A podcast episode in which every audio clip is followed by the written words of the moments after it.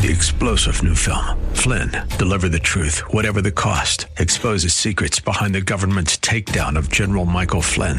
Flynn knew what the intel world had been up to. He ordered the first audit of the use of contractors. This set off alarm bells. He told the truth. He was the most dangerous person for Donald Trump to hire. They had to get rid of Flynn. Flynn, deliver the truth, whatever the cost. Available now. Watch it today. Go to salemnow.com. Salemnow.com. All right, let's get this going. Four o'clock, Southern California live. I say get this going. We should keep it going. We've been going here for an hour on Southern California Live. I'm Bob Lepine on the Thursday edition. You are welcome to join us this hour at 888 Talks. That's our number. We always love when listeners participate in the conversation. We just kind of pull up chairs here at the table, have have some conversation, and we love it when you drop in and are a part of that conversation with us. Um, on Sunday, last Sunday, Easter Sunday, at church, I um, I, I preached on just just thinking through the ramifications of the resurrection. I I, I posed this question. I I said, what if everything about the life of Jesus had happened just the way the Bible describes it?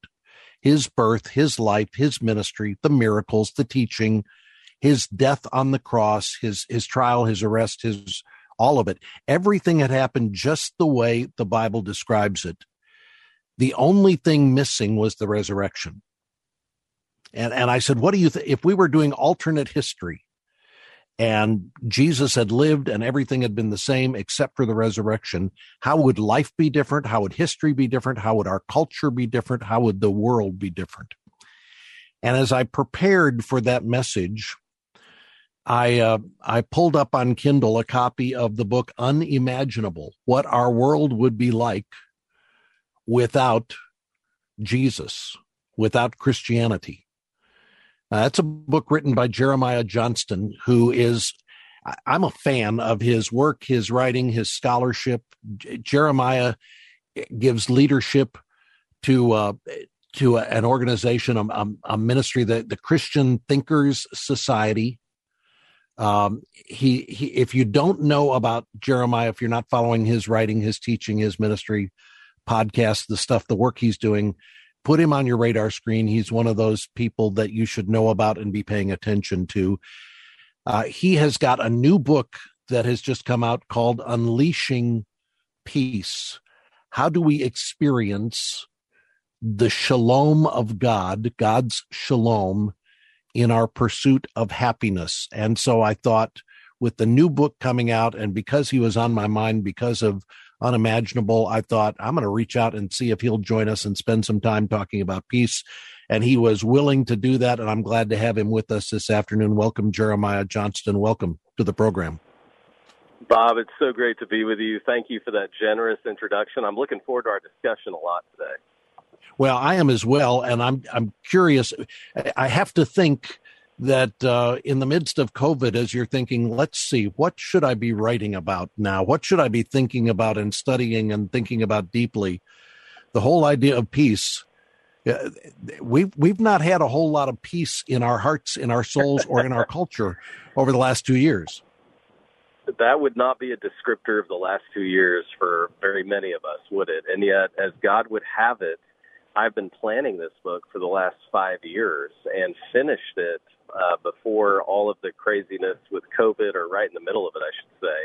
And little did I know, all you know, God's timing is just way ahead of us, isn't it? Always, and it's exactly what we need right now. We need to understand what shalom is, how to live in it, how to get there, and the great encouragement is for everybody listening to us right now, Bob. It is God's will for us to live in peace and shalom, but so many of us that's such a new term. I've had seasoned Christians, Bob, who've said, "Man, I I I have a coffee mug that says Shalom on it. I didn't know what it meant. I thought it was just a greeting, and it's so much more rich than that." And so, uh, it's been a blessing. You know, we we often say, um, you know, we sh- if we would see lives changed, our life first must change. And I can honestly tell you, as the author, God's taken me to graduate school on this subject of his peace, and it has been utterly transformational for me, for our ministry, and for my family just the last two years. I, I'm more excited about my life about my family, what God's doing, because I can tell you uh, I'm living in shalom, and it's a difference maker.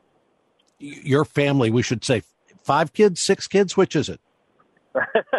you know, I don't know. I get them. I get. I lose track every now and then. No, it's, uh, it's five kids. We have been blessed, and I tell people I wrote a book called Unanswered, and one of the questions was the silence of God. Be careful what you pray for, Bob, because we couldn't get pregnant for about five years. We struggled with infertility, and now we have five kids, and three of those are triplet boys, and uh, they are five. so I haven't slept in five years since the triplets were born. So it's great to be talking to you today. no wonder you're writing about peace when, when you've right. got triplet boys at home. right. So, so exactly for those. Right. For those of us who have got the coffee mug with shalom on it and don't understand the concept, unpack it for us a little bit. Absolutely. Such a huge, and again, I have a PhD, which means I know a lot about a little, Bob. And the little I know a lot about is the Gospels, the teaching of Jesus, the resurrection. That's my area of specialty.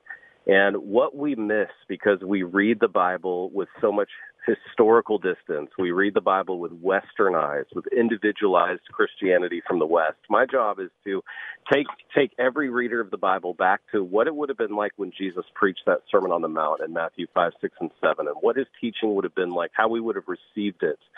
And if I were to summarize all 760,000 words of the English Bible into one word, it would be the word shalom. Hmm. If I had to describe the entire Bible with one word, it would be the word shalom. And it's in that Hebraic sense. What does shalom mean? It means to flourish, to be made whole, to be made complete, to lack nothing. And that's that Hebraic sense. Now, that is the Hebrew word shalom. And Bob, it shows up 550 times in our scriptures. And it's translated, interestingly enough, I know you're a great Bible teacher, so you'll love this. It's translated 70 different ways in the NIV Bible alone. So, yes, it's a greeting, yes, but it's so much more than that. Since we're just coming out of Easter, as you mentioned at the top of the show, the last thing Jesus says before he dies on the cross, when he, he ends his farewell discourse in John's gospel with the word shalom, John 16:33. What's the first thing Jesus says on that first Sunday of his resurrection? Shalom. So you talk about a mic drop shalom. Jesus is getting at something in his ministry. Does God want us to be happy? You bet he does. Does he want us to be full of joy? Absolutely. But way more than that, he wants us to live in his peace. We experience peace with God through Jesus. Then we have the opportunity to experience the peace of God. And Bob, that's where you know, I know you're a Christian thinker, Bob, and so many people listening to us are right now. And this is where I got a little frustrated with some of the books on the peace of God because they don't necessarily explain how we get there biblically and practically. And so I felt like there was an opportunity for me to add my voice to that conversation and say, guess what? We can live in shalom. Now, here's the immediate next steps for us to do that. Now, is the reason that we don't live in shalom because we are distracted by other things because of the presence of sin in our lives? Why, why is shalom out of reach for many of us? So that is the that is such an important question. What you just asked. Why does it feel so elusive? If it shows up 550 times in the Bible, if this teaching of shalom literally was programmatic for Jesus' ministry, if it anchored everything he said and taught, if it's a descriptor for what the Christian life looks like, why can't I get there? Well, Bob, the first thing is we need to teach more about shalom. Uh, uh, other than the Jewish context or Christians who've made their pilgrimage to Israel, we've we've rarely heard this. We need to recover a theology, as you as it were, of shalom in our own personal lives. Secondly, so many of us are so distracted by just the anxiety. And and one thing we learn when we live in shalom, are you ready for this? Anxiety is not dangerous. We all have it. And anxiety is not a sin. It's not dangerous. It's not a sin. And when I live in shalom, I learn how to manage the anxiety, the stress, and the uncertainties of my life. And I think most people are not there, Bob, because they don't realize it is God's will for them to live in peace. So many Christians, they would have more of the Greek term, eirene. You've probably heard someone named Irene. That's based off the Greek word eirene for peace. Uh, in, in the Greek sense, it just means an absence of conflict, more like a truce That's why I go back to the Hebrew sense that Jesus would have understood of this flourishing, lacking nothing. And the problem is we have a lot of Christians, they might be living in a truce in their life. They might have just a, a, a temporary absence of conflict or war, but man, they're not flourishing in the peace of God. And so I want to explain to people, and this is why I wrote Unleashing Peace, yes, it is God's will for you to live in the peace of God. And guess what? Here's how you do it. So there's there is peace with God, there is the peace of God, and then there's there is shalom between brothers as we experience the peace of God, right? Absolutely. Shalom in our families, shalom in our marriages, shalom in our communities, shalom in our interpersonal relationships. It permeates every aspect of our lives. It's there for us. But yeah. we have to do certain things. It doesn't happen automatically. It's a discipline. Jeremiah Johnston is joining us. His book is called Unleashing Peace Experiencing God's Shalom in Your Pursuit of Happiness. And I have to think that uh, many of our listeners today, if if I were if I were to ask them, have you experienced the peace of God in your life over the last year, they would say, "Well, I've had occasions where I've experienced it, but I I could not say that I've lived in it the way that you're talking about living in it." Um, so, explain to me how your study of this has changed for you and your family, your own experience of the peace of God. Absolutely. Again, these are awesome questions, Bob. Thank you for asking such wonderful questions that really get to the heart of the issue. I had to realize in my life that living in the peace of God, I can understand all about it intellectually, but hope does not come until I have a plan. And I want to repeat that. Hope comes when I have a plan. And Bob, I realized I I have a financial plan for my life. I had an educational plan for my life. We all have social plans, birthday plans. Guess what? when you study those that live in shalom in the in the Hebrew Bible, in the Old Testament and the New Testament, it didn't just hit them. I wish Bob, you and I could just pelt people with a Nerf gun of peace pellets. I wish we could just take people out with the peace of God. It doesn't work like that. It always happened for the men and women in the scriptures when they began to plan for the peace of God in their life. And I took great encouragement from several characters in the scripture these are real people, real places, real events. And yet, many of them were racked with anxiety, like so many of us who are listening to this right now. They they struggled with anxiety. I mean, the Apostle Paul, St. Paul himself, was a professional worrier. If you study his life, and so there's hope for me. There's hope for you, Bob. If Paul was a professional worrier, it's hmm. fascinating to me. We often go to that great, probably the greatest anti-anxiety passage in all the Bible. Um, what is Philippians chapter 4, and we forget that Paul had been a Christian for 30 years before he wrote Philippians 4. And in right. fact, seven years before writing Philippians 4 in 2 Corinthians chapter, tw- uh, chapter 2, verse 13, Paul is in Troas. He has this incredible door of ministry open before him, and yet it says, I had no peace of mind. So it took seven years for Paul to build a shalom plan in his life, a personal plan for peace. And when he did that, he finds himself in a jail cell writing to the church at Philippi, and he gives us this great Philippians 4 passage about letting the peace of God rule our hearts and lives. And so it's a longer answer for you to help. I want to I want to help people be able to relate. This doesn't happen overnight. Don't believe the lie of the enemy that you can't be depressed and be a real Christian. That's a lie. I know I've met many fine Christians who've struggled with depression, anxiety, and yet that lie wants to keep them isolated instead of building a care team around them like Paul had. And then we implement peace. So the first step to having the peace of God, Bob, is we have to plan for it intentionally. We're talking with Dr. Jeremiah Johnston. His new book is called Unleashing Peace Experiencing God's Shalom in Your Pursuit of Happiness. Uh, Jeremiah gives leadership to the Christian Thinkers Society and I, am interested. You you connect shalom and happiness in the subtitle of the book. Uh, there is a connection between personal peace and and happiness or joy or contentment in our lives, right? Yeah, exactly. And this is my job as a Bible scholar. My job is to help Christians understand what the original intent of the scriptures were and what they are today because they're timeless truths, right? Jesus, when he is using that word, happy in the Beatitudes. It's the Hebrew word Asher. I have a good friend of mine. He named his son Asher. That's a power name. I love it. That's the Hebrew word for happy. And the force of the Greek, Bob, when Jesus is preaching the Sermon on the Mount, it's almost a giggly happy, if you can imagine that. Not superfluous, not superficial, but I am so happy. I'm living in the sh- in the shalom of Almighty God in my life to the extent I'm almost giggling. I'm overflowing with the joy of God in my life. And again, that's the goal that Jesus has for us. And we have to we have to have correct teaching. Doesn't mean we're not going to have adversity, but I'm not afraid of adversity if I live in the shalom of God. Doesn't mean I'm afraid of anxiety if I have it, because everyone does. I'm not afraid of it. I'm living in the shalom of God. And so Jesus anchored happiness and joy we're not going to be happy, we're not going to have joy, and we're not going to live in the fruit of the Spirit unless we have first allowed God's shalom and peace to be unleashed in our hearts and lives. I don't know how many times over the last uh, two years I have cited, and I hope I got the address right. Isaiah 26 3, I think, is the verse that says, God will keep in perfect peace the in one whose mind peace. is stayed yeah. on him. So is it as simple as just keep your mind stayed on God and you'll be in perfect peace? Well, that's the thing again where I want to help people first because when when we are it seems like such a simple thing but when until we've been brought to the brink from anxiety uh until we've had a panic attack and until I've had I I had a panic attack. You know, by the way, it's the worst thing in the world if you want to have the peace of God to write on it.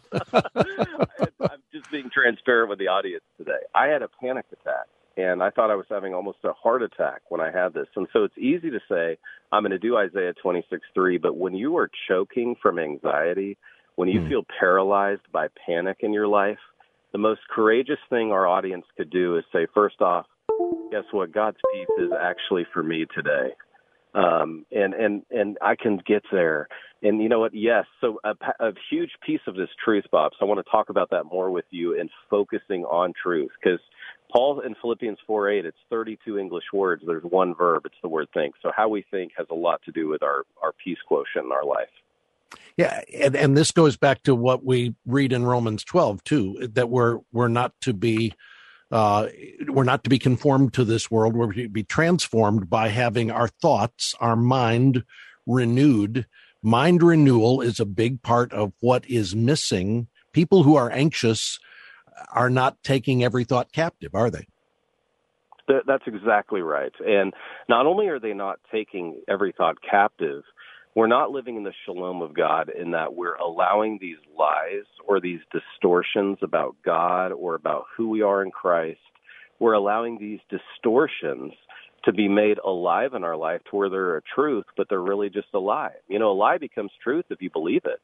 And so you can't believe those lies. And so Paul, his secret in Philippians 4 8, when he says, finally, brothers and sisters, whatever's true, whatever's pure, whatever's noble, whatever's excellent, praiseworthy, he gives us um, these wonderful things about our life to focus on. He said, you have to focus on those things. It's the Greek word logizomai. You have to, you have to count these as true in your life and you have to do it every single day. And so there's a replacement theological therapy in our life where we all, you know, Bob, we have 6,000 thoughts a day, psychologists tell us. So many of those are intrusive, so many of them are lies. And then when you throw on top of that our normal 6,000 thoughts, we touch our phone 2,000 times a day and we see 10,000 media messages per day. It's going to be full of lies and garbage. And so you're exactly right. Romans 12, we have to renew our mind. 2 Corinthians 5, we have to take those thoughts captive and grab, crush, and kill those so we can move on in the peace of God. And so I wanted to get even more practical though, Bob. And this is the cool thing about we're doing a tour right now called the Peace Tour. It's really simple and it works in churches of all denominations. And I got to the point where from my book, I created 20 rules to live by, to have, and that rules is a strong term because it's not all or nothing thinking. But for me, the peace of God looks like freedom, not perfection. I wanted to live in the freedom that the peace of God gives me. I know it's not perfection, it's freedom and I just started jotting down um, these these commitments I made for the peace of God in my life. One, I feel bad. It's, I'm embarrassed. It's on social media. There's a typo in it, but it went viral, Bob. And these were just the 20 things I had to commit to if I'm going to have the peace of God. I'd love to share some of them with you.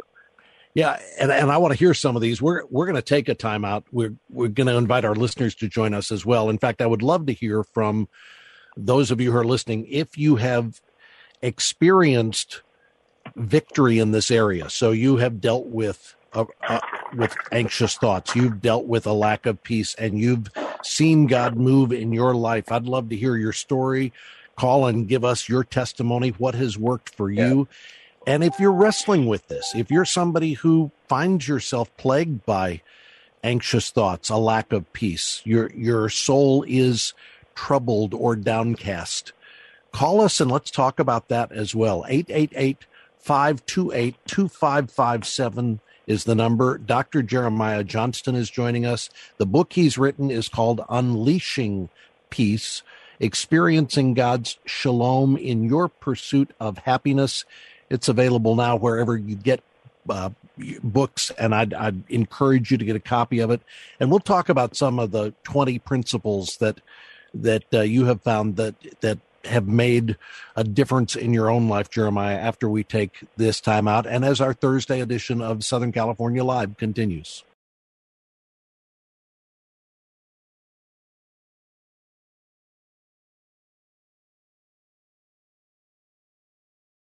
Southern California Live, KKLA, KPRZ. I'm Bob Lepine on a Thursday afternoon.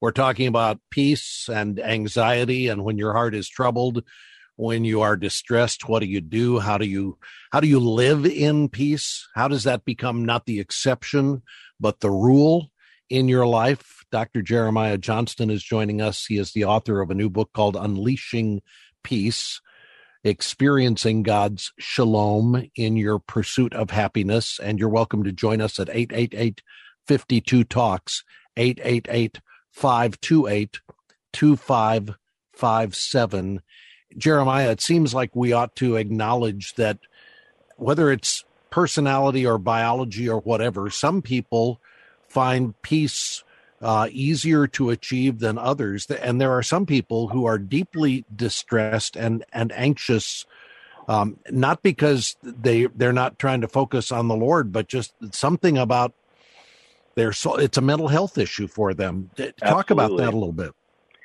Many of us have a genetic predisposition for anxiety, depression, or any of the associated mental pains.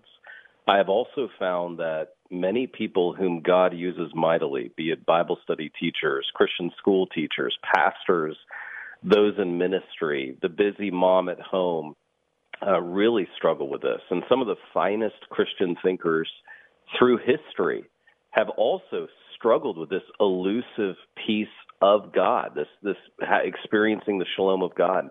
And I tell those stories in my book Unleashing Peace because there is so much bad teaching out there. And Bob, you know this better than most.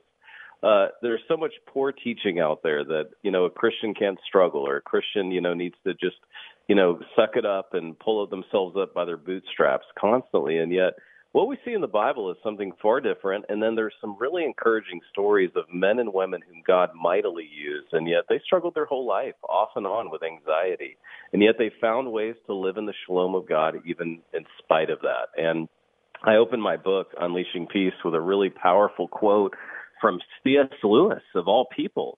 And of course, Lewis noticed even in his day, so we're talking, you know, in his generation, mid 20th century, um, he noticed that it's easier to say my my tooth is aching than my heart is broken. And he mm-hmm. talked about mental pain even in his own life. And so I share these stories in Unleashing Peace to encourage people as they're living in this. You know, transformation is a process, Bob. I wish we could just find the peace of God and not have to deal with it anymore. It's something we have to recommit to every single day of our lives, but it is attainable. And that's where I think um, I wanted to add my voice to this conversation, and I so appreciate your wonderful questions. I realize that it takes a care team, so I want to talk about that. We all should have a care team in our life. I also want to talk about what it looks like to have a personal shalom plan. What does success look like for me as far as this book and its intention? I want every single person that the Lord allows me to minister to to come up with their own personal plan for peace. In the book of Jeremiah and in the book of Ezekiel, there are two quotes that are almost identical. The prophets say, You search for peace, peace when there is no peace. And Bob, who is his audience? His audience are the religious leaders. Mm. And so many Christians were looking for peace, peace. Guess what? Where there is no peace. Mm-hmm. And so we have to find the source of peace, which is Jesus. And then we have to learn to live in the peace of God, which is learning to say no to certain things in my life for the bigger yes. So many Christians, their life is defined by conflict or a, or just a truce. No, God wants you to be defined by peace. It's a discipline, though, that we have to sharpen every single day. But the good news is you can do it. And when you make those deposits every day towards the peace of God in your life, you might not be able to see it instantaneously, but two weeks later, you're going to see it. A month later, six months, you're going to be living a completely different life because you're living in the power of the peace of God. I do find it encouraging to know that people like Spurgeon battled with depression throughout his ministry and was he was open about his ongoing angst. Uh, King David, I mean, we can't read the Psalms without recognizing that David uh, was troubled often and his soul was downcast, and yet he understood that when your soul is downcast, you don't let your soul control the situation. You start speaking to your soul and beginning Amen. to. That's part of the care plan you're talking about here, right? Uh, you're exactly right, and and there is so much stigma related to this. And again, I mean this pastorally, Bob, but I preach in churches of all different denominations. I've had so many fine Christians who've been paralyzed by a false teaching that they're somehow a second rate Christian if they need to go see a Christian counselor or a Christian psychologist. That's just terrible teaching. God has blessed us to have these wonderful Christian therapists, Christian psychologists, Christian psychiatrists. Um, the most important field for those of us that are listening, if, if you feel a sense of God's call on your life, please consider going into Christian counseling. Because guess what, Bob? I don't know if you've heard this all of these Christian counselors, their book is totally full right now. You can hardly get an appointment. Yep. And so we need more. And and yes, I J.B. Phillips is a hero of mine. In many ways, he was the successor of C.S. Lewis. He died in 1982. His story is so inspirational because he went to Cambridge, an devout atheist, left there a believer in Christ, had an incredible intellect, and during the Nazi Blitz of London, he was trying to read the KJV to his youth group in the bomb shelters, and he realized that nobody in his youth group could understand it, the, the old authorized English. What does J.B. Phillips do in the bomb shelters during the Nazi Blitz of London? He starts creating his own translation of the scriptures in what he called modern English. Guess what he does? He sends it to his good friend C.S. Lewis and when Lewis read J.B. Phillips' translation of Colossians, he said it was like looking at a family portrait that had been cleaned. And it was C.S. Lewis who got his publisher, Geoffrey Bles, to take a chance on young J.B. Phillips. And then millions of copies later, we have the J.B. Phillips translation of the Bible. Why did I share all that? Phillips struggled for 50 years of his ministry with depression. And back then, we didn't have the tools that we have now to identify it. He could barely go to his book signings, Bob. He struggled and agonized over it. And he talked about how you have to find the peace of God even despite feelings to the contrary. And so I have a whole chapter on what do I do when I can't feel my faith because our feelings will constantly betray us. And so I've taken such encouragement from these stories. I've shared these with believers. And it is so encouraging to know, hey, we're all on the, a walk of faith. We live every day by the grace of God. But hey, if we're not planning for peace, if we're not intentional about it, if we don't establish a care team, and if we live, listen to the lies of the world to just go self-medicate and binge shows all the time and live in the metaverse in a virtual world, and we are gaming or be addicts, we wonder why we don't have God's peace. God has a plan. It's not. It's it's it's a discipline. It doesn't happen automatically, but it is attainable. We'd love to hear your peace stories or your peace questions. 888 52 Talks is the number, 888 528 2557. We're talking with Dr. Jeremiah Johnston. His new book is called Unleashing Peace Experiencing God's Shalom in Your Pursuit of Happiness. You, you talk about the need for a care team. Just, just talk about how important it is for us to have community in this process. It doesn't matter where you are in your walk with Christ. One of the most important questions you can answer for yourself right now is the following Who is helping you right now in your life manage your stress, your anxiety, and your uncertainties? I'm talking to those who are just new in the faith. Perhaps you just became a Christian this weekend on Easter Sunday. And I'm also talking to those of you who are seasoned believers. Bob, I was with a gentleman recently, just sold his company for 500 million, and I asked him, "Who's helping you manage your anxiety, your stress, and your uncertainties?" He said, "No one. I need help. Will you be on my care team?" And he and this this was emblematic to me. It doesn't matter how successful you are. It doesn't matter how long you've been a believer, unless you have a team around you that is helping you manage your stress, your anxiety, and your uncertainty in life.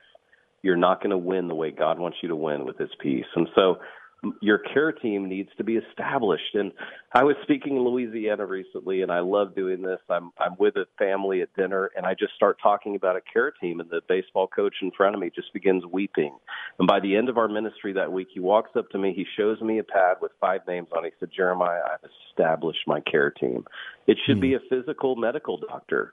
Nutritionist should be part of your te- care team. I have a whole chapter it's amazing. The cheapest therapy we can do, Bob, is go walk two miles tonight before we go to bed for what it does mm. for our brains. Uh, it's amazing the payoff of getting out and having physical exercise, monitoring our nutrition. But then, yes, a pastor, a Christian counselor should be part of every single person's care team with all the anxiety. The fact that we are living in an age that's described by panic every one of us should have a Christian counselor that we have as a lifeline to our families, and that's a so good thing. That's a healthy thing. You're, you're telling me my wife is right when she says we should go for a walk, honey. Absolutely. The payoffs are tremendous. And I interview a board certified medical doctor about, I mean, there are studies, and it's fascinating what it does to just get a little bit to get out in nature and exercise. All right, all right. I don't want to hear about it. Okay, I don't want to hear about it from from you or her. Let's go to the phones. Evan is on the line. Uh, eight eight eight fifty two talks is the number. Evan in Laguna Hills. Go ahead, Evan. Thanks for joining us. Hi. Uh, thank you. Thank you for for having me. Um, yeah, you bet. Yeah, I, uh, I, I, can you hear me? Okay. You bet. Perfect. Thank you. Yeah, I. Uh, so when I was uh, eight, uh, I want to say around 18, uh, I'm going to be 35 this year. Uh, I was diagnosed with um, OCD, anxiety, depression, um, and later down the line, I even got like a, a bipolar on there and whatnot. And um, in uh, 2019, um, I just decided to uh, just make some some changes in, my life, and um, you know, minus the ADD and maybe a little OCD, all the anxiety and depression just went away, and uh, I felt like it was just such a uh, amazing experience to see what God can do. Um, you know, it's been uh, like since well 2019, how many how many years that is now of just uh, you know depression free and you know anxiety free, no no panic attacks, and it's just uh, God's good. So what what changes, Evan? What did you what did you do differently? Um, yeah, so I was on multiple medications in my mental health history, uh, SSRIs, uh, Klonopin, um, Adderall, and I, uh, I, I decided, uh, 2019, I, um, I, I had an overdose and all the uh, depression and anxiety and everything uh, just kind of overtook me. Um, so I had an overdose. Uh, I was super, super uh, ashamed of it. And um, just I did, you know, I just kind of saw how everything was impacting my family. Um, so I decided to just stop all my medications, and I, I stopped everything.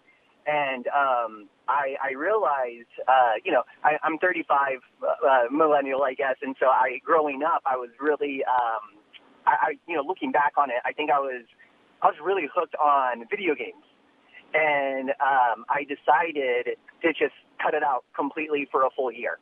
And um, I think just getting off the medication uh, and fasting from digital entertainment uh, and replacing that time with just reading scripture, uh, I got just more plugged in with uh, a Christian counselor.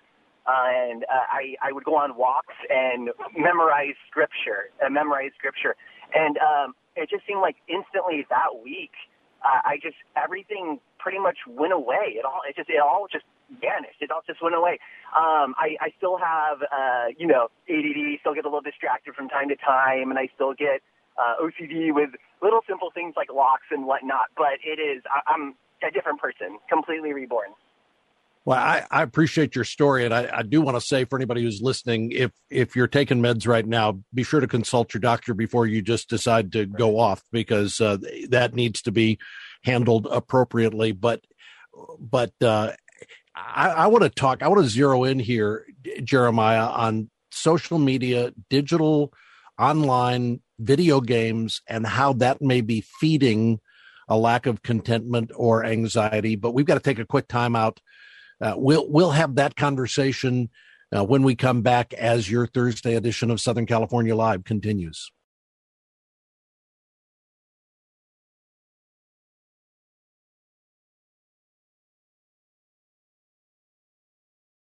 Southern California Live, Thursday afternoon. Chuck Berry, I'm Bob Lepine. talking about peace this afternoon. We're talking about what it is that brings peace how we pursue peace, how we deal with anxiety. Susan in San Diego, I want to get to you in just a second. But before I do that, I just want to loop back to something Evan said. We're talking with Dr. Jeremiah Johnston, who has written a book called Unleashing Peace. And Jeremiah, when when Evan brought up his his uh, uh, addiction, I think to to uh, video games, the fact that he was a regular video gamer, I thought, hmm, that's a what, is there a connection between people who are gaming all the time and anxiety or a lack of peace? Absolutely, and the studies bear that out. I want to compliment Evan for his courage and his transparency to share what God's done in his life, and I praise God for God's work in Evan's life. He's been set free. That's so exciting.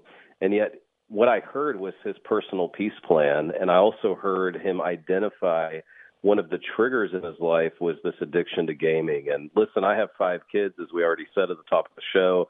I understand how ubiquitous gaming is in our society, but there are these, and I have actually published this in Unleashing Peace that link um, gaming addiction with a higher frequency of suicide and other associated mental pain. And so, again, it's just another thing in our life that we have to learn to manage, and we have to manage it better uh, because again, the end result is really troubling to me. And again, this goes back. You also mentioned social media before the break. Um, you know, when we think about seeing 10,000 media messages per day, and I have a family of seven, so our family is getting hit with 70,000 media messages per day.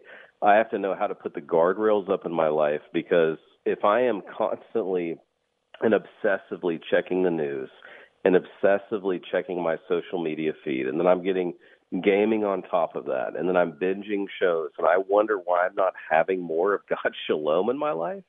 Hmm. One of the greatest things you could do, and I, I love to get really practical, and I think that's the benefit of me going out, speaking, sharing this, listening to people's stories as we're doing on this program. There are practical ways we can make immediate minor adjustments in our life, like A, stop obsessively checking the news, B, check my sources, stop being so easily provoked, stop the doom scrolling. When you do that, if you just do a news fast, you'll be amazed how much clarity and peace you're going to have after a few days of that. 888 talks is the number. Uh, we're talking about peace. Susan's joining us in San Diego. Susan, thanks for hanging on for so long. Nice to have you on today. Thank you. Hey, I just wanted to share I've had anxiety all my life, but just very, very minor until last September. It hit me so hard. Um, I had some physical um, problems come up, and uh, I just mentally couldn't handle it. And um, I had insomnia for three months, and it, I just was in this downhill spiral. It was leading into depression, and I just kept reaching out. And I said, "I'm just going to get through this." And I did everything I could think of. Um, starting with prayer, I was at church constantly having people, my elders, pray over me. Um, and I tried acupuncture. I did fasting. Um, I went to counselors, psychiatrists. Everything helped a little bit. Um, but what helped me the most, I believe, was my core group of friends that I I leaned on. Yes. And they were all Christian friends, and they just encouraged me with scripture. One of them in particular, uh, her name's Perla. She and I have um, just grabbed onto certain scriptures and um, we've got 10 of them that are all re- revolve around fear and anxiety. And as you can tell, I'm ha- being a little anxious right now with my voice. um, but there were a number of other things. Um, that I did, and I I think one of the biggest things was learning how to breathe, deep belly breathing that just slows the body down. Um, there were lots of affirmations that were very helpful. Um, there's something called the vagus nerve um, that yes. you learn what that is and learn Yep. how to calm it down. That is Mm-hmm. helpful. Some of the things to calm your vagus nerve are like humming, uh, laughter, yawning, tapping on your forehead. Um, you can find all this stuff on YouTube. I just became a YouTube fanatic about anxiety, and um, there's just some wonderful stuff on there. There's a great association called ADAA.org, the Anxiety and Depression Association of America. They've got some great information on YouTube. Um, so I just like totally consumed myself with figuring out how to get through this. Um, I would say I don't think it's ever going to go away with me because it's just part of me, but it's under control. And um, some of the other things are like mindfulness um, tactics, you know, being aware of where you're at in the moment. And another thing was renewing your mind with different um, affirmations of God's word, such as, Hmm. you know, I am still, I am not anxious about anything. God Susan, this- power, love. Susan, this sounds like a peace plan to me. It, and, and Jeremiah, the, between her friends who are affirming and praying for her and sharing scripture with her, and the different steps that she's taking, this is what you're recommending we need to do, right? Yeah, and I compliment you, Susan, and your friend Perla. This is exactly how we have peace. We have peace in community as a community of faith. We isolation, Bob, is the worst punishment for a human being. That's why we call it solitary confinement. And so many Christians, we allow our anxiety to isolate us. We start doing avoidance, which is a self uh, it's a self-medicating, but it's not healthy. We avoid situations that could cause anxiety in our life, and before we know it, we're a, a shell of what we used to be because we've allowed anxiety to take hold. We fear anxiety, we fear panic, and we don't need to be afraid of panic. We don't need to be afraid of anxiety. We need to learn those skills and those tools. And what I'm hearing also from Susan from San Diego is she's learned these school tools and these skills. And listen, the goal is freedom, not perfection. We're going to all have flare ups of anxiety in our life, just like St. Paul had in Troas when he said, You know, I'm here, there's a huge door open to me, I have no peace of mind. I've been there. And so, again, I also applaud the caller's courage because here's the the hardest part is asking for help. The hardest part is saying, "Hey, I need some help in this situation because there's so much stigma. And again, stigma is that Greek word stigmatos. It's literally the word we get tattoo from in biblical Greek. There's so much stigma in the church. We hesitate. We wait far too long to ask for help. And again, the most courageous thing someone could do as a as a action item from this call is identify, like our caller has, who are who's that group of Christians in my life who I can literally say, Hey, will you be part of my care team? I'm struggling. You watch how you will have people show up and practice what I call in my book the ministry of presence in your life. And when they practice the ministry of presence, it's powerful and you get over it. You can relate. It's that superpower of vulnerability as well. When you begin to hear, like I have, other great thinkers Bible teachers, solid Christians who have struggled, and yet God's given them victory. Oh my gosh, is that a way to, to plan? Is that an awesome way to plan for peace in our life? Susan, thank you for your call and uh, and and for sharing, for being so transparent. We're talking to Dr. Jeremiah Johnston about unleashing peace. That's the title of his new book. Susan was talking about the need for for replacing again we've talked about renewing our minds thinking god's thoughts being in the word but she also talked about uh, techniques like learning how to breathe right or what was the nerve she was talking about jeremiah The vagus nerve, the vagus nerve, and it's something that Christian psychologists talk a lot about. Uh, unfortunately, so many of us we think our faith is in what we feel, and that's that vagus nerve that runs literally. It's the largest nerve system in our bi- bi- body, Our faith is not what we feel in our abdomen. Our faith is not what we feel in our vagus nerve, and we do need to learn ways to calm ourselves. That that was so important. The point she brought to light. But I also want to bring a further point to light. I have an entire chapter based on this. My faith, Bob, is not what I feel. My faith is what I believe. And for some reason, every time I say that, it gets people's attention because if we listen to our feelings, listen, I'm an emotional guy. I love emotions. I don't want emotions driving the car of my life. I want them in the back seat strapped in, but I certainly don't want them on the gas or the brake. Uh, so my faith is not what I feel. My faith is what I believe. Jeremiah Johnson joining us, Johnston joining us this afternoon. I want, want to make sure listeners know J O H N S T O N. Put the T in there so as you Google him, find out more about and and we should. Can you in thirty seconds tell us about the Christian Thinkers Society?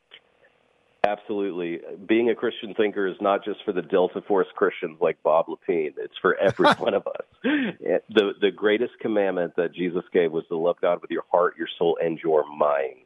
And so our ministry is dedicating to helping every believer first answer the tough questions you face in life, and secondly, live the Christian life thoroughly, comprehensively, organically through having a thinking faith. All truth is God's truth, and so we help people unlock truth in their life in every area. ChristianThinkers.com is the website, and you're on Facebook, Christian Thinkers Society. Folks can follow you there. And I hope our listeners will get a copy of Unleashing Peace and begin to develop their own personal peace plan. And I hope they'll follow your ministry as I'm doing, Jeremiah. I'm, I'm grateful to God for you. Thanks for the time this afternoon. Absolutely, Bob. And I'll just mention it's been so great talking to you. Thank you for your sincere and wonderful questions. And I'll just mention my personal 20 steps to peace. I've got them. You can get them free right on my website, uh, right, excuse me, right on my social media Facebook at Christian Thinkers. You'll see the 20 steps I try to live by every day. Good. That's a, that's good for us to know and check out. Again, thanks Jeremiah, and thanks to all of you who called in, shared your stories. We're part of the program this afternoon. Great having you here with us. We'll do it all again tomorrow at three. We'll see you back for another edition of Southern California Live. Three star general Michael J. Flynn, head of the Pentagon Intelligence Agency, knew all the government's dirty secrets. He was one of the most respected generals in the military. Flynn knew what the intel world had been up to, he understood its funding. He ordered the first audit of the use of contractors. This set off alarm bells. The explosive new documentary, Flynn, Deliver the Truth, Whatever the Cost, uncovers the facts behind this scandal. Flynn told the truth. He was the most dangerous person for Donald Trump to hire. I find out the worst enemy that I'm going to face in my life is right here in America. They took my assessment and they wanted me to change it. And I was like, I'm not changing it. They had to get rid of Flynn with in depth interviews, archival footage, and never before seen personal records of the man behind the headlines. I just felt like I was drowning. Flynn, deliver the truth, whatever the cost. Available now. Watch it today. Go to salemnow.com. Salemnow.com.